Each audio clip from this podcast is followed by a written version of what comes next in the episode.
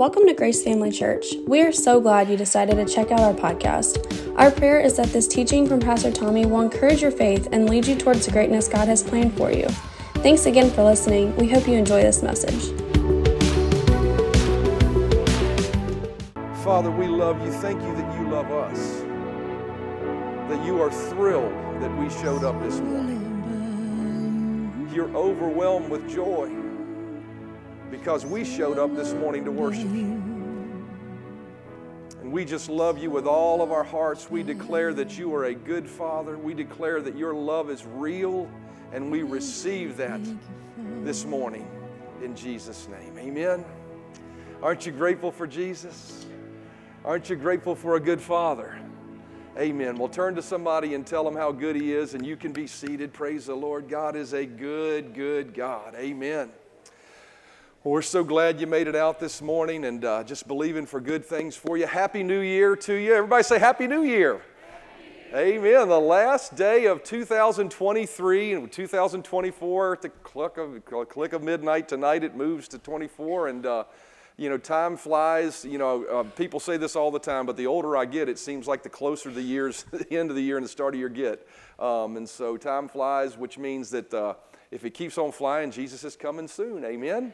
Amen. So, Happy New Year to you. Glad you made it out to worship with us this morning. We love you. We're praying for you. If you have any prayer needs or prayer requests, uh, please make sure you let us know about those. Um, just uh, you can do that a couple ways on the seat back in front of you. There's a card, or you can go online to do the same. Uh, I would ask you to keep up uh, Buzz and uh, Sherry Bowley. They're typically here on Sunday mornings. They lead our altar call team. They've been out the last couple weeks because of some COVID symptoms, and so uh, it's not serious or anything like that, but they just felt like it was important to stay out. But keep them in your prayers. We, we're looking forward to seeing them back hopefully by next week. Uh, but man, if you have a prayer need, God loves you. He's a prayer answering God, and we want to be praying for you. Amen. Amen. Well, listen, we want to worship God with our giving right now. This is your last opportunity to give in 2023. If, uh, just to let everybody know some logistics, um, uh, about mid January, we'll be sending out your giving reports. And so it's important that if, um, if, if, you've given to Grace and you use that at the end of the year for your tax returns, uh, which is a great blessing in this country, we can do that. Make sure we have the proper email address for you. If we don't have your email address, uh, then you won't get those. We send those out via email, and if we don't, and you don't have one, you can certainly let us know, and we'll print one off for you.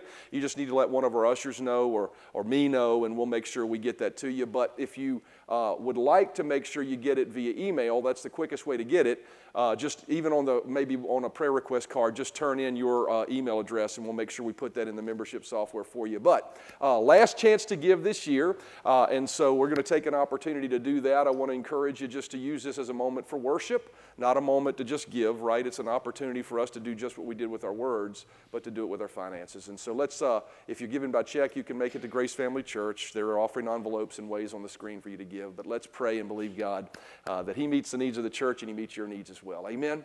Father, we come to you right now in the name of Jesus, and we thank you so much that you're a need meeting God and that uh, you always show up. Maybe not always when we expect it, but you always settle up with us, even in the area of our finances. So I thank you that as we give in accordance with your word, we're, put, we're saying we put our trust in you, we recognize you're our provider, and in doing so, that faith causes you to go to work behind the scenes to set us up for success. So I thank you for success, raises, jobs, promotions, increase, whatever is necessary for needs to be met and for an abundance to be left over to support and give to your kingdom.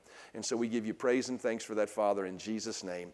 Amen and amen. All right, we want to dismiss our, uh, our first through fifth graders with Joe. Everybody let Joe know we love him. Amen. Stand to your feet with me. Let's meet and greet for a little bit as our kids are headed out to first, fifth graders, and uh, then we'll jump into the word here in just a moment. Amen. First of all, uh, everybody say this Wednesday night.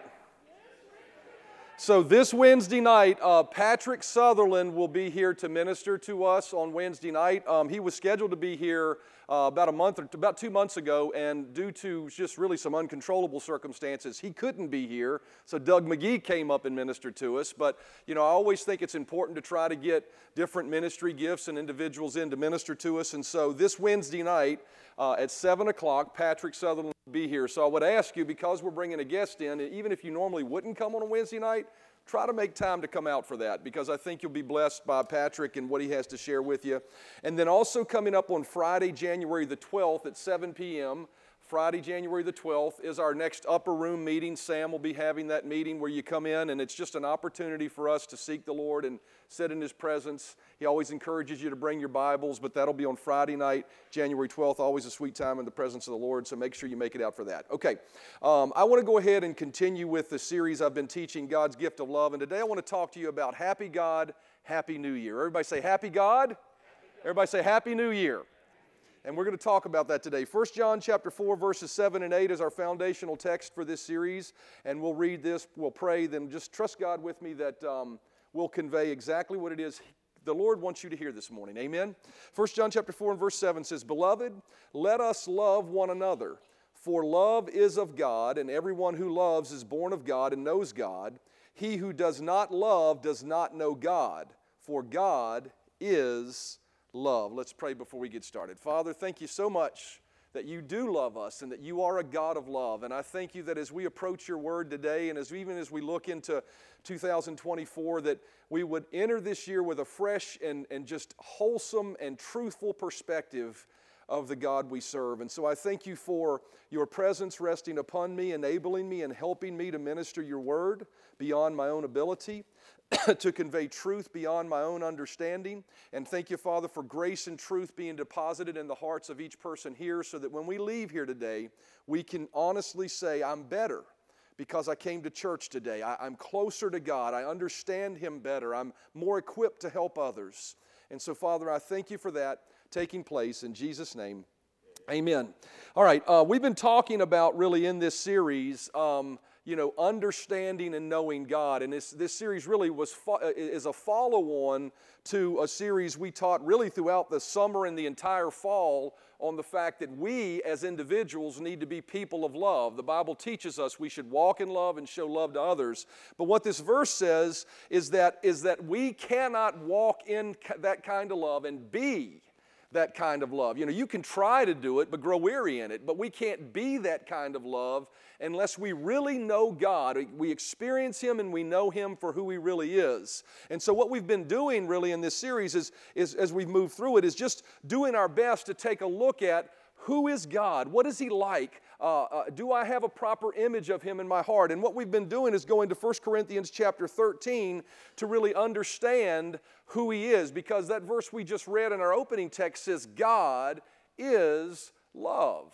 In 1 Corinthians 13, we find the definition of what love is, or uh, it may not be uh, all inclusive, but it's pretty all inclusive definition of what love is. And we see it in 1 Corinthians chapter 13 and verse 4. It says, Love is patient. Love is kind. It does not envy. It does not boast. It is not proud. It does not dishonor others. It is not self seeking. It is not easily angered. It keeps no record of wrongs. Love does not delight in evil, but rejoices with the truth. It always protects, always trusts, always hopes, always perseveres. Love never fails. We said this is a picture of God's love. But I think oftentimes, and I've said this throughout the series, oftentimes when we read these verses, we read those verses as verses that epitomize the way we need to be, right? You know, love is patient, so I need to be patient. Love is kind. And that's absolutely a true understanding of that verse. But if God is love, then what we've said is, is this verse is not only a definition of how we should live, but it's also a, a, a, pretty good definition of who God is. If God is love, as love is this, then we could read these verses this way God, God is patient. God is kind. God does not envy. God does not boast. God is not proud. God does not dishonor others. God is not self seeking. God is not easily angered. God keeps no record of wrongs. God, God does not delight in evil, but rejoices with the truth. God always protects, always trusts, always hopes, always perseveres. God never fails. Everybody say, God never fails. Amen. If you stick with Him, He will never fail you. So, what we've done is we've gone through these verses and looked at each one of these definitions of what love is, and therefore this is a good picture of what God is. We've said God is patient. He is patient with a lost world. If you have not accepted Jesus as your Lord and Savior, He's not angry with you. He is patiently waiting for you and lovingly waiting for you to, uh, to, to, to, really accept that free gift and have a personal relationship with Him and become a child of God. Not only that, but after we get born again, I think sometimes we begin to think that God grows impatient with us. Because how many of you realize God's still working on us in some areas, right?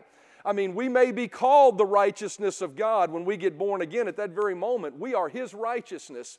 But there is a sanctification that we, we walk out in our daily life of becoming more like Him. How many of you ever fell short of being like Jesus? Amen. Well, you know, I think sometimes as believers, we think God gets impatient with us. We think He gets angry with us. But He's patient with us as well. If He'd be patient with us as a sinner, why would He not as a child, as one that He paid for us to be born again, right? To be His child, why would He not be patient with us as believers as well? So God is patient. We've said God is kind. You know, when I think of that word kind, I think of tender and endearing you know, I, I, that, that God is this warm, kind individual. I think sometimes people struggle with seeing Him that way. And then we've said God doesn't envy. You know, when, when we envy things, sometimes we envy, you know, uh, someone else's success or what they have. God is not envious of our success. Matter of fact, He's rooting for your success. And so God is not envious. And then we said God doesn't boast. He's not, he's gonna, he's not gonna embellish the truth, He's just gonna tell you like it is. And, and sometimes when he tells you like it is, it may be correction for our lives, but sometimes, how many you realize when he tells you well, like it is, it's a promise and it's an unbelievable promise, right? Maybe more than you can even fathom in your natural mind. But when God comes to you through his word and gives you a promise that is, that is exceedingly abundantly above all you could ask or think, you can rest assured about this with God. He is not boasting. He is not embellishing the truth. He is telling you exactly what He will do for you. And so God is not boastful. You can count on Him. And then we said God is not self seeking. We pointed out, well, we said God will, will treat, not treat you dishonorably. You know, even when we mess up, God's going to tender, be tender towards us and love us and treat us respectfully. Why? Because we are that pearl of great price that He's seeking. He loves us just that much. And then we said, last of all, God is not self seeking. He's not a God that, you know, He has His plan and we're just ch- uh, chess pieces on a chessboard that He's manipulating around. No, the Bible teaches us that God created us to love us. And everything He does in our lives is to express to us love. It is very selfless what He's doing. Even His plan is all designed to bring us to a place where He can show the, the abundance of His love to us. And so God is not self seeking. The only self seeking sense of that is, is that He wants to love you so much that He is seeking that, right? That He is after you and seeking you. Now, today, I want to talk to you about a happy God. Everybody say, happy God. 1 Corinthians chapter 13 and verse 5 says this it says, Love is not easily angered. Or we could say, God is not easily angered. God keeps no record of wrongs. I want you to notice that God is not e- easily angered. So, what that tells me is this if He's not easily angered, then predominantly He is always happy. right? He is a happy God. And as we approach the new year, I'd like to do a checkup to make sure that as you view Him throughout the course of the coming days and the rest of your life, that you view God as a happy God not an angry God, because it says He's not angry. You know, I fear that most people don't view God as a happy God. I think somewhere deep down in the recesses of their heart, they believe in some sense of the word that God is angry with them. I believe that they, they see God as this picture. Go ahead and throw it up there if you don't mind. I, how many of you remember The Wizard of Oz? How many remember the great and powerful Oz, right? I think most people view God that way deep down in their hearts. Even in a church like this where we teach God loves you, I believe deep down in our hearts we think that one misstep and God is angry with us. He's ready to blow smoke and billow fire. I think most people see God that way, and it makes for a bur- very burdensome existence if that's what you believe God is. Because you're to, I mean, you're going to live under the burden of trying to measure up to His perfection. But how many of you realize we've all sinned and come short of the glory of God? How many of you realize that? And, and, that's the reason Jesus died to save us. God loved us so much because He wasn't an angry God. He wanted to help us and He wanted to save us. And yet, I really do believe that people struggle with this deep seated view of an easily angry God. You know, we just came through Christmas, and I think people view Santa Claus, a fictitious character, Santa Claus, as more jovial than God. You know, you think about Santa Claus, he's laughing, he's happy, and they view him more happy than God. But what we're going to find out today is this is that God is not easily angered. And if he's not easily angered, then that means that, very, that, that it takes a lot to get him to that point, right? So then most of the time he's not angry, right? Most of, what's, the, what's the opposite of being not angry? Being happy, right? Now, that does not mean that God does not get angry. Because notice it says he's not easily angered. So there are things that anger God. And, and, you know, if we, if we look through Scripture, predominantly we'll see this manifest in the Old Testament. We see that God is angered with wickedness. God is angered with disobedience. God is angered with dishonesty. God is angered with injustice that takes place. And we, as I said, we see this anger most often displayed in the Old Covenant. We see him getting angry, and we see that anger uh, uh, causing him to move in certain ways towards humanity. And in the Old Covenant, we understand that, right? He, he was angered. Why was he angry? Well, first of all, I mean, I think he's angry for the same reason we would get angry over wickedness. And I think the scripture testifies to this. I mean, we're angry when something bad happens or an injustice happens. Why? Because of the pain it causes others and the potential pain it could cause the actual transgressor, right? I mean, how many of you, how many of you ever, if you've ever, you know, uh, you know, it's, it's so, you know, uh, the news, just you, you, the instant something happens, you can hear about it, right? And we become so desensitized to horrific things now because it's all over the news all the time. But you know, if you, if you ever, if you hear about an injustice, you know, of, of, of, maybe a criminal doing something really harmful to a child, how many of you on the inside of you, doesn't that make your blood boil? Doesn't that make you angry? So God does get angry over wickedness and He does get angry over the things, but it's not because He's necessarily even angry at the individual. He's angry over the pain it causes, and He's angry also because of this especially in the Old Covenant, he's angry because he's a just God. And when wickedness happens, a just God is required to dish out justice and even punishment at times. And we see that in the Old Covenant. And a God that, think about it for a minute. You ever heard, you ever heard a parent say, This is to hurt me more than hurt you when you have to spank your kid? If you still spank your kid, some people don't do that anymore. Um, but how many of you remember having that said to you, right? There was a frustration, there was an anger almost in the parent that says, I'm, I'm disappointed, I got to do that. Why? Because I love you and I don't want to do this. See, we to understand that when God gets angry, it's not because He's angry at the individual. It's He's angry because of the consequences of what that causes. It causes pain for others, it causes pain for that person, and it puts Him in a position where He has to, especially in the Old Covenant. As a matter of fact, in the Old Covenant, where He was required to dish out justice for the wickedness. And it put him in a spot where he had to issue punishment for sin when he, his heart really didn't want to, right? Because he loved people.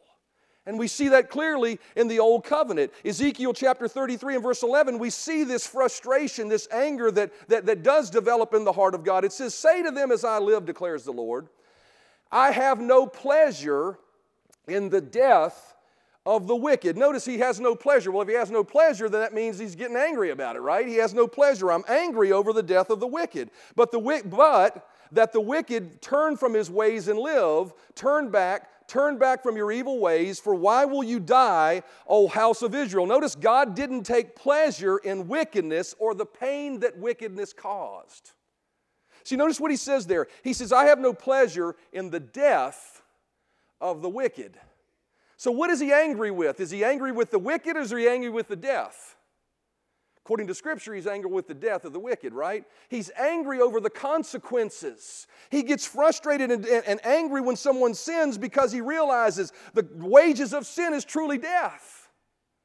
And he goes on to say, But I wish you would not do that. Why? So that you wouldn't have to experience that pain. God is angered over transgression because of the harm it causes and because that reproach requires him to issue judgment. But here's the good news for us this morning. According to the scripture, now, in the day in which we're living, because of what Jesus did, he is not an angry God because he does not have to, he is not forced to dish out judgment and punishment upon a sinful person because of what Jesus did. There will come a day if someone doesn't accept his forgiveness that that judgment will be unleashed again. But because of Jesus, we are not set up to deal with an angry God. It all changed the moment Jesus died on that cross and shed his blood for us.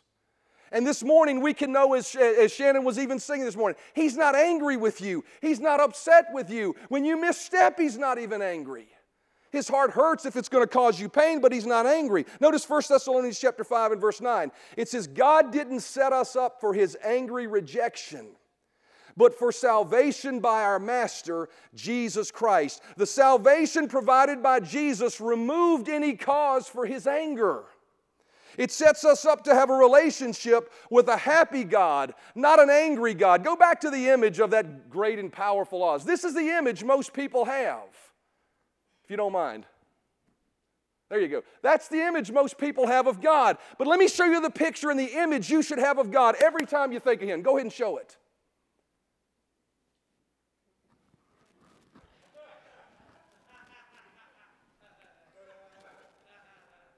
Go to the next picture. There it is. Look at that. That is the God that we serve today. That is the God that you should have a picture of in your mind. And yet, I really don't believe most people see him this way. I really don't believe that. I believe most people, even in Bible, uh, let me tell you one of the reasons why. How many of you want to please God? How many of you want to do what's right? You know, Paul dealt with that frustration. He said, I do what I don't want to do, and I don't do what I, whatever, you know. He, but he basically said, I don't want, you know, a lot of times I'm doing what I don't want to do. And then he's, he's frustrated with himself. And because we're frustrated with ourselves, we think God is frustrated with us. We think God is angry with us. But the Bible says He's not easily angered. When we come to Him in our sin and in perfection, when we come to Him with our needs and our wants, it's not, oh man, I got to help them. This is what we, this is what we should be seeing. A God that's laughing and excited that you're coming to Him. See, that would tell me, notice that phrase, it says, you know, when we talk about 1 Corinthians, it says, love is not easily angered. That word means not easily provoked or not irritable. You ever met somebody that's irritable? You ever been around somebody like that? Whew, that ain't no fun, is it? Afraid you, you got to walk on eggshells, afraid you're to offend them. Don't look at anybody right now if you're sitting next to that type of person, right? Just pray for them that they would be more like Jesus. But it's no fun being around a person like that. And, and, and, and, God is not that way. He's not easily provoked. He's not irritable. His resting, here, here, this is really good. His resting disposition, right? Who is he most often? His resting disposition is not one that is curmudgeon, cranky, and ill tempered and that gets ticked off at the slightest misstep. That is not the God we serve. He does not have, a, he does not have the disposition of the great and powerful Oz, I can promise you that. He has a disposition of joyfulness and laughter and love. 1 Timothy chapter 1 and verse 9 through 11. I'm going to read to you an interesting portion of scripture that's going to help us understand this happy God I want us to understand. Verse 9 says, We also know that the law was, made for the, was not made for the righteous, but for lawbreakers and rebels. So, what he's saying there is, is God gave us a law for those that would do wrong so they could know that doing wrong would hurt you, basically. he, says, he says, But we also know that the law was made not for righteous, but for the lawbreakers and rebels. Notice he, the, just the, the plethora of sin here lawbreakers and rebels, the ungodly and sinful, the unholy, the irreligious for those who would kill their fathers or mothers, for murderers, for the sexually immoral, for those practicing homosexuality, for slave traders and liars and perjurers, and for whosoever else is contrary to sound doctrine that conforms to the gospel concerning the glory of the blessed God which he entrusted to me. Notice in the context of all this sin, all this wrongdoing, Paul chooses to use the phrase at the end of verse 11 the blessed God. It would seem like to me, you know, as a matter of fact, that word blessed is the same word that is used when Jesus was on the Sermon on the Mount. How many remember the Sermon on the Mount? Jesus said, Blessed are the peacemakers, blessed are the meek, right? He said that, right?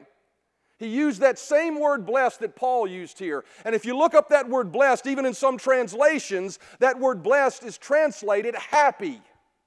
Happy is the peacemaker, happy is the one who is meek. So we would be doing no disservice to say that this phrase, the blessed God, could also be the happy God. And in the midst of, here's the interesting thing to me. In the mid, it's just, it just, how many really the Holy Spirit knew what he was doing? When he inspired Paul to choose the phrase, the blessed God, the happy God. In the midst of all this sin, Paul chooses to still characterize God as a happy God. It would seem like to me he would talk about an angry God, right? It would seem like to me this phrase should read, you know, uh, uh, contrary to sound doctrine that conforms to the gospel of the glory of an angry God. Why? Because all this sin doesn't conform, right? But what this verse says is in the midst of all this sin, God is still happy. Why is he still happy? Is he happy because everybody's sinning? No, that's not why he's happy. We've already seen that wickedness causes anger to rise in him. So, what would cause the anger to be quelled in him in the midst of all of this sin and cause him to be characterized as a happy God in the New Testament, in the New Covenant that we have? The Old Covenant, we see the anger of God rising up, even if it became full in a certain generation. I mean, he, Him pouring out His fury upon people like the great and powerful Oz. But now we don't see that. Notice the following verse the gospel concerning the glory of the happy God. Everybody say the gospel.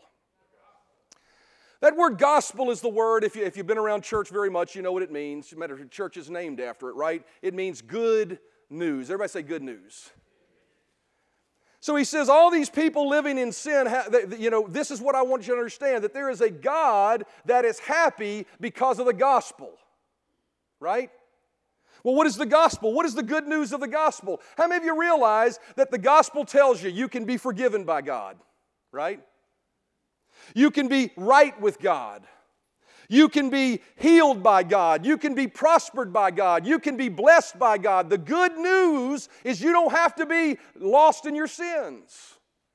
The good news is you don't have to be sick, you can be healed. You don't have to be po no more, right? You can be, you can be prospered by God. That is the good news of the gospel. And encapsulated in that good news of the gospel, we find the essence of a happy God. God is happy. Here it comes. You ready for this? God is happy because of Jesus and what He did. He does not have to punish anymore. He can now bless and heal and prosper and help when people are in the midst of that very sin that that verse talks about. He is called a happy God because in an old covenant, he was required to pour out judgment because he, he was limited in how much he could bless. But when Jesus died on a cross for our sin, He removed the sin that would anger and frustrate a God that very much is a holy God. So that He was free now to do what He loves to do the most. And that is to bless you and help you. God is a happy God because the essence of the gospel now has eliminated the requirement for anybody that will accept Christ, for eliminated the requirement for him to punish or judge sin. We see it in 1 Corinthians chapter 1 and verse 20. It says, And through the intervention of the Son, he made peace with believers through the blood of his cross. So, what does that mean? That means that because of the blood of Jesus, as Kathy was even talking about, as I believe the Spirit of God inspired her to say that. Because of the blood of Jesus, the sin has been removed in our lives that would anger God. So that now there is no record of wrongdoing. 1 Corinthians chapter 13 and verse 5. I think these two verses, when we look at the description of God, need to be coupled together. It says, Love is not easily angered. Love keeps no record of wrongs. You want to know why God is not easily angered? Because He's not keeping record of your wrongs because of the blood of Jesus. Because of the blood of Jesus, He's not angry with you. He's happy because now He gets to display mercy, favor without reservation to all that will accept His free gift of salvation. Micah chapter 7 and verse 8 says, Who is a God like you? Who pardons sin and forgives the transgression of the remnant of his inheritance. You do not stay angry forever, but delight in showing mercy. Notice what turns his anger to delight and joyfulness it is the ability to show mercy and to bless. Jeremiah 32 and verse 40, 41, Jeremiah prophesying, the, the voice of God says this. This is God speaking this. Oh, how I delight in doing good things for them. See, you want to know why God is happy? Because He is free now, because of the blood of Jesus, to do good things for you instead of harm, instead, uh, uh, good, to bless you instead of curse, to, to uh, forgive you instead of judge you. He's ecstatically happy. He is not this fire breathing, smoke billowing, great and powerful Oz that gets mad when you do wrong.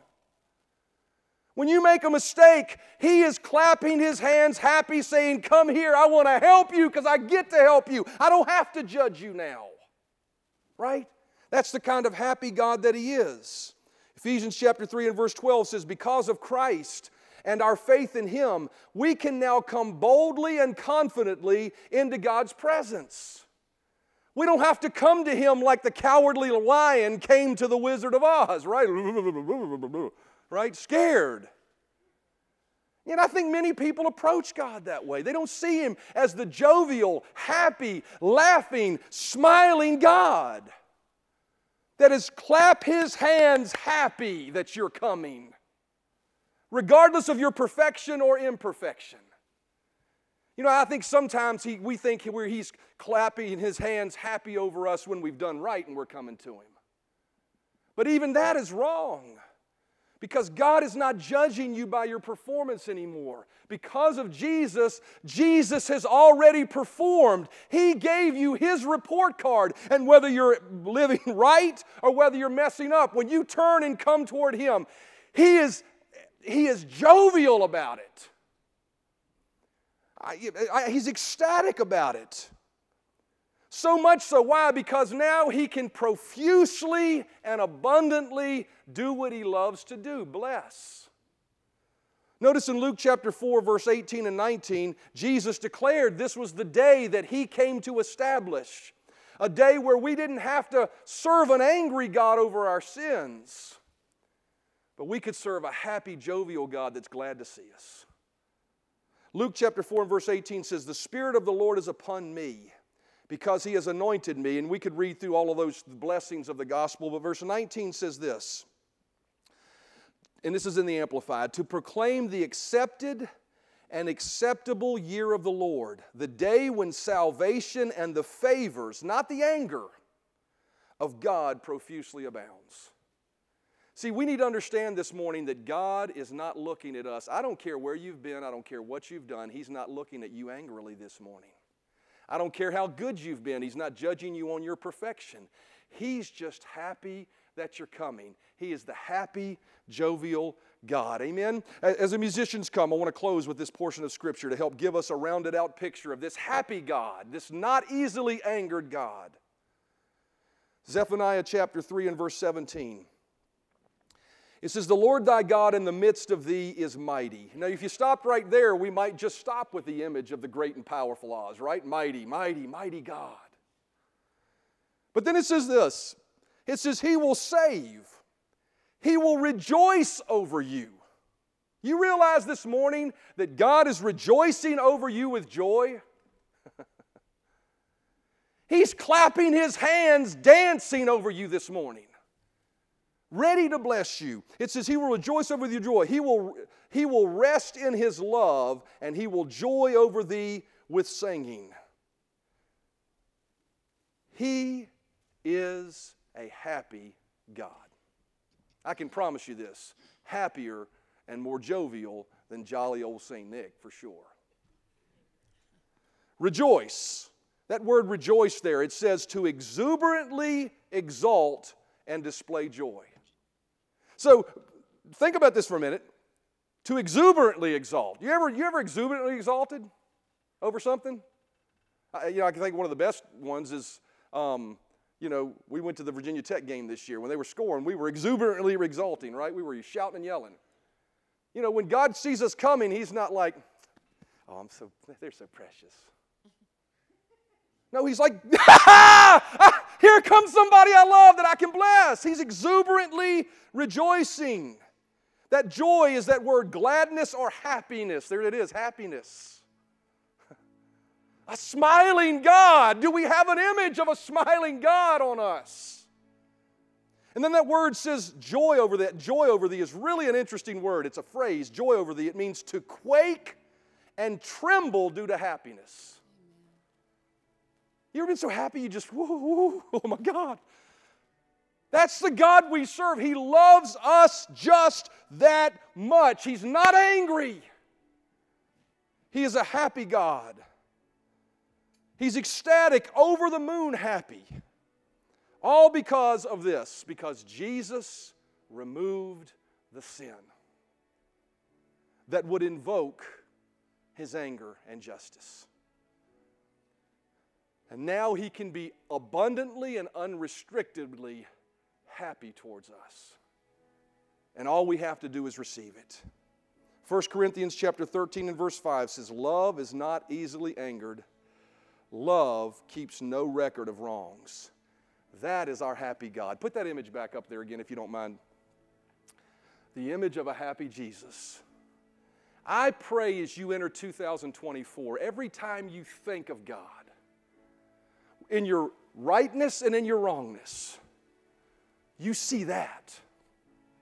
That may not be the exact image of who He is, but you see the happiness. You see the joy He has in you coming to Him. You see how much He loves you. You see how excited He is when you have a problem, that it's not like, oh, another problem I got to help them with. No, it's, I get to help them. I get to forgive them. I get to love them. I get to wrap my arms around them. That is the happy God that we serve. Amen? So, what I want to do to ring in 2024 is this very simply I want us to stand to our feet. And I want us to take a moment to worship the image of a happy God, because that's who He is. Happy because of Jesus. Happy because He made a way to look upon us with favor and grace and blessing and goodness. And He's free to give that to us now in an unrestricted manner. Amen? Shannon, if you just lead us, let's worship the Lord right now. Amen. Oh, I've heard a Thousand stories of what they think you're like. Lord, I've heard the tender whisper of love in the dead of night, and you tell me Come on. that you're pleased and that I'm never alone. You're a good, good Father. Come on. It's who you are. Oh, you're happy with us, It's Lord. who you are. Thrilled that we're here. It's who you are. And I'm loved by you. It's who I am. It's who I am. It's who I am. You're a good,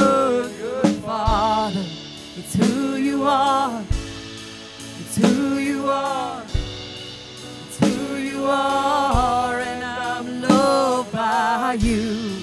It's who I am. It's who I am. It's who I am. You are perfect in all of your ways.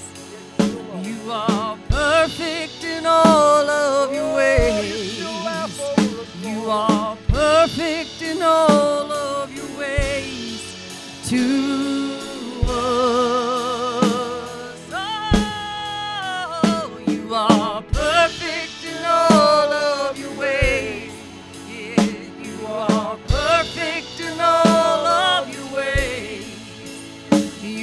are perfect in all of your ways to us. You're a good, good Father. It's who you are, yeah. It's who you are. It's who you are, and I'm so loved by you. It's who I am. It's who I am. It's who I am. You're a good, good Father. It's who you are. It's who you are. It's who you are, and I'm so loved by you. It's who I am. It's who I am. It's who I am. You're a good, good Father. If you're here this morning, every head bowed, every eye closed, and you've never made Jesus Christ the Lord of your life. Maybe you thought God was angry with you. He's not. If you've never accepted Him as your personal Lord and Savior and you desire to do that right now this morning for the very first time, would you lift your hand toward heaven and say, I want to receive this God that is happy with me because Jesus shed His blood for me? Anyone at all? Would you raise your hand? Anyone at all? And wait just a moment. Amen. Okay, I believe we're all believers here. Then we all have a reason to rejoice this morning. We serve a happy, ecstatic God who is dancing and rejoicing over us to bless us and profusely pour out His goodness in our lives.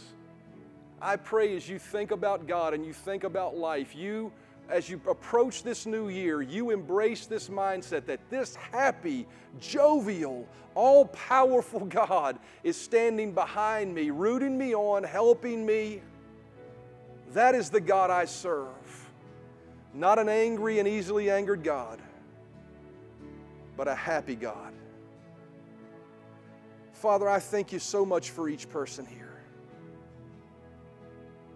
I thank you so much. We don't want to just go through the motions. We, if, if there's something more you want to do, Lord, we want to do that. If not, we don't want to belabor it. But I'm just asking you to have your way here this morning amongst us. As we sing this through one more time, looking into the face of a laughing, happy God that we're here, a jovial, ecstatic Savior, and a happy, loving Father, that we've approached Him this morning. That you'd have your way in our lives, that you'd touch, that you'd help, that you'd bless. Shannon, let's sing that through one more time. Thank you, Lord Jesus. You're a good, good Father. It's who you are.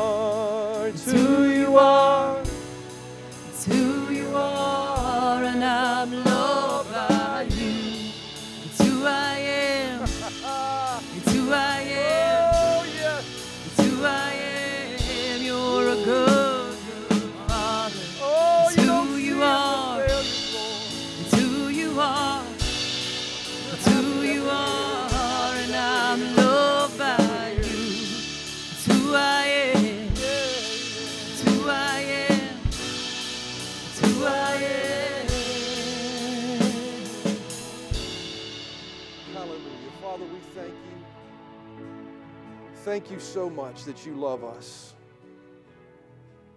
Thank you for showing us that truly you are a holy God and wickedness does not please you. But because of the blood of Jesus, all of that obstacle has been removed, and you look upon us with joy.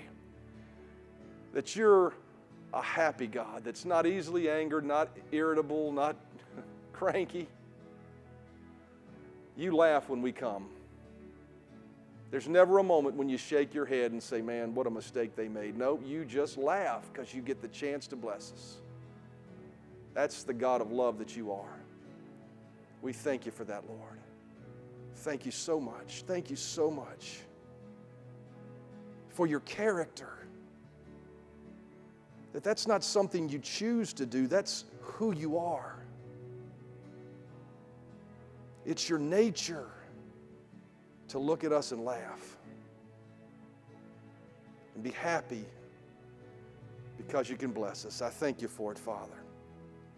If you're here this morning and you wanted someone to actually pray with you, physically pray with you at the conclusion of the service, there'll be a couple prayer partners over here. Uh, just make your way to the front, they'll pray with you.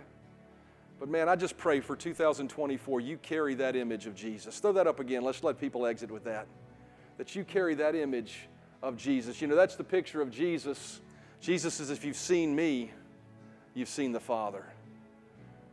I don't know what the Father looks like, but I can tell you this the attitude behind that picture is the way He looks at you. He loves you, and He's happy and thrilled, and that's the God you serve. Amen.